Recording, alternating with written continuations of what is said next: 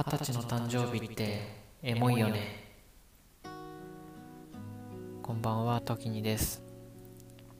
皆さんは二十歳の誕生日の時何してましたか？もしくは何する予定ですか？え今日は僕が二十歳の誕生日の時何してたかなっていうのをちょっと話していきます。まあ、タイトルからもわかるようになんとなく想像つくと思うんですけどタイタイにいました。これはですねなんか二十歳の誕生日で気づかなかったんですよ。僕2月誕生日なんですけどエアアジアっていう格安航空会社の帯域の飛行機がその時なんかすごい安くて。で2月の中旬ぐらいから、まあ、3月半ばぐらいまでちょっと取っちゃおうかなって思って取っちゃったんですよ。すごい安かったんで飛行機を。で取ってすげえ安く行けるやったーって言ってたらまあ1日後ぐらいにあれ？これ誕生日丸かぶりじゃんって思いまして。まあそれでタイにいたという。いやちょっと最初はショックだったんですよ。二十歳の誕生日、うん、自分タイで一人かって。なんでかっていうと二十歳の誕生日なんか周りすごいいろんな子が祝ってて。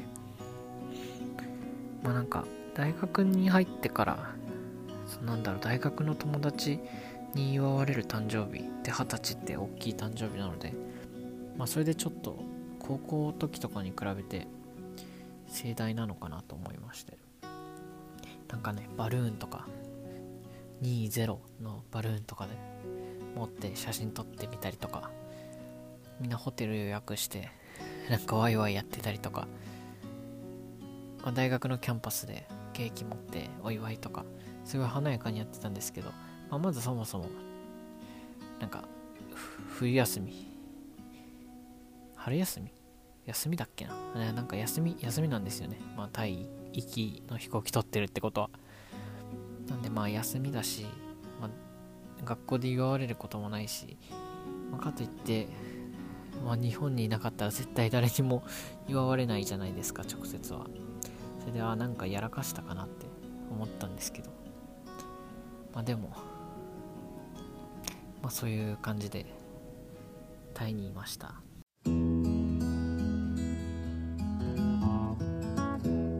ゆるばな。でまあタイ結構長い間いたんですけどなんまあそれそのタイがもう5回目ぐらいででもや自分でソロでしっかり大学生として行くのは初めてで、まあ、その前は高校の時とか中学の時とかなんで多分あんまりなんかヘロヘロなが緊張だったんですよ。でも初めて一人ですごい時間もあるし乗り物？電車とか好きだったんで電車でめっちゃいろんなとこ行っちゃおうかなって。いろんなとこって言ってもまあ上上を目指したんですよ。北を。飛行機バンコクっていうところに到着しまして。あタイの首都ですね。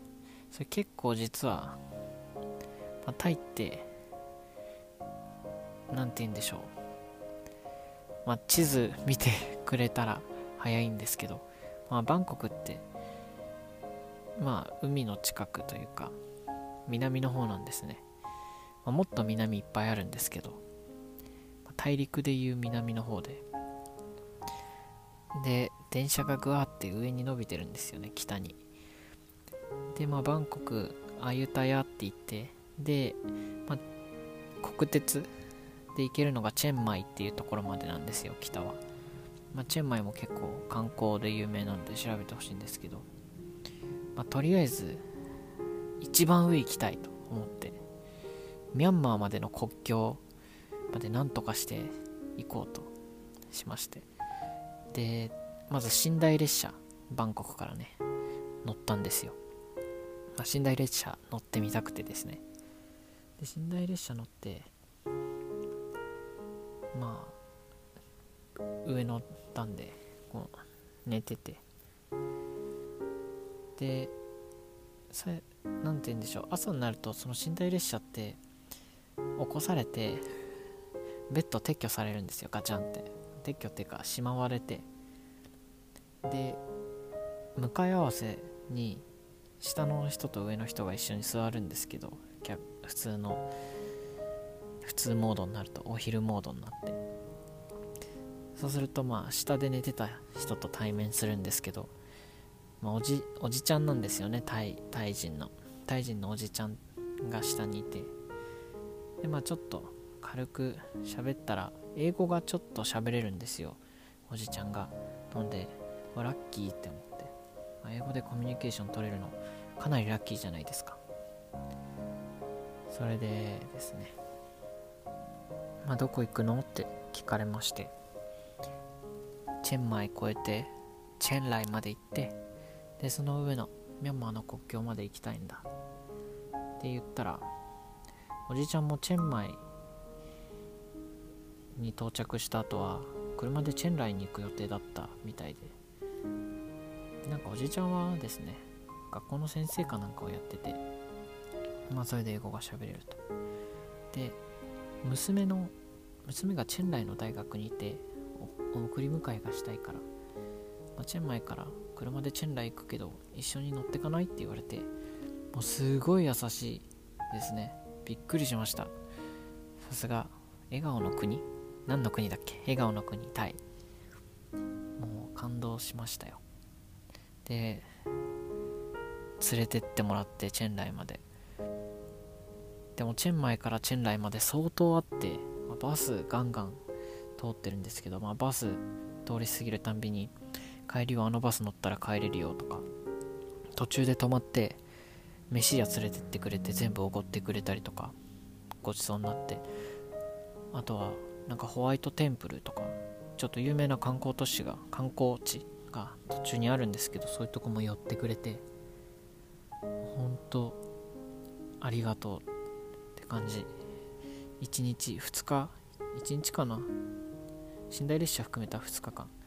人生で2日間しか会ってないんですけど顔は今でも忘れないですね。その時の日記のメモ帳になんか名前と電話番号書いてるんでまたいつか会えたら。まあでも多分一期一会ですよねそういうのって。僕の思い出タイの思い出。でチェンライに着いたんですよ。車で送ってくれて。で僕が撮ってるホテルまで送ってくれて、まあ、ホテルっていうかゲストハウス。僕一泊500円ぐらいのゲストハウスにしか泊まらない旅をしてたんですよ その頃は。普通にお金なかったんですけど。それで、まあ、ありがとうと。で僕のことをよろしくねってそのゲストハウスのおばちゃんに言ってくれてもうなんていい人なんだって。でそれでバイバイして。でバイバイしてでゲストハウス入ったら、まあ、全然関係ないんですけどすごい氷が降ってきてバラバラバラバラっていうもうガラスぶち割れるんじゃねえのってぐらい大玉のあの飴飴玉泡玉っていう飴あるじゃないですか。あんくらいバラバラバラって降ってきてそれ5分ぐらい降ってて僕がもうホテル入って部屋に入った10秒後ぐらいですよ。でそれでおじちゃん大丈夫かなって思って。まあでもそのそのおじちゃんの安否は、まあ、結局分からずじまいなんですけどバーンって電気消えたんですよ。その その一帯のその一帯の電気が消えてもう本当に暗黒になりますねそれ。暗黒ででもお腹空いたからご飯探しに行ってでもなんかもうどこがご飯屋か分かんないけどとりあえず入ってみたんですよ。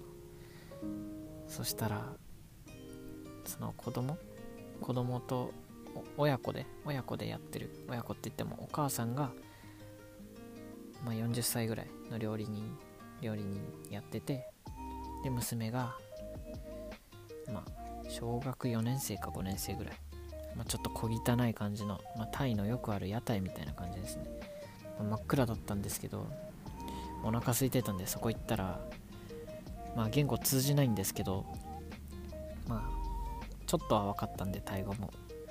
これ何みたいな。卵焼きだよとか言ってくれて。じゃあこれちょうだいって言って。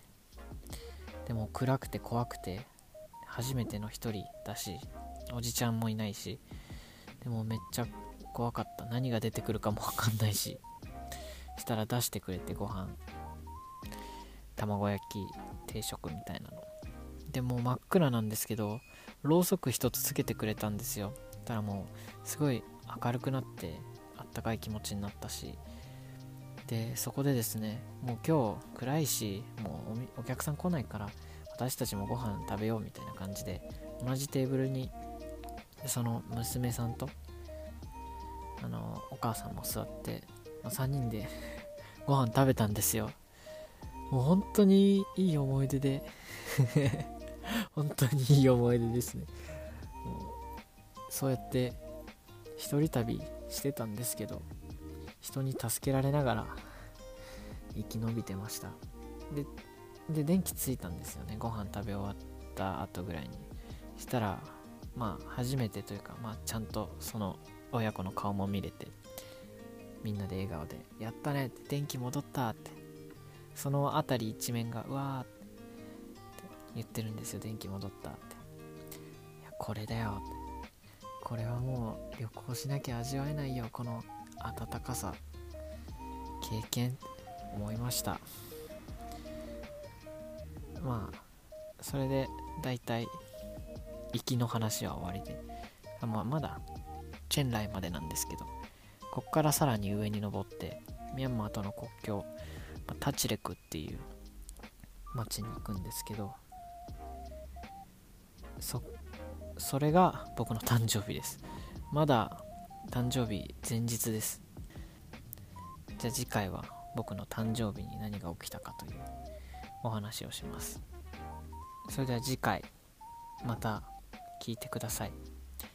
で Spotify の方はフォロー、えー、Apple Podcast の方はサブスクリプションの登録お願いします。Twitter はアットマークゆるゆるばなでやってます。メールでのねあのコメントとかあとツイッターも DM とか待ってるんで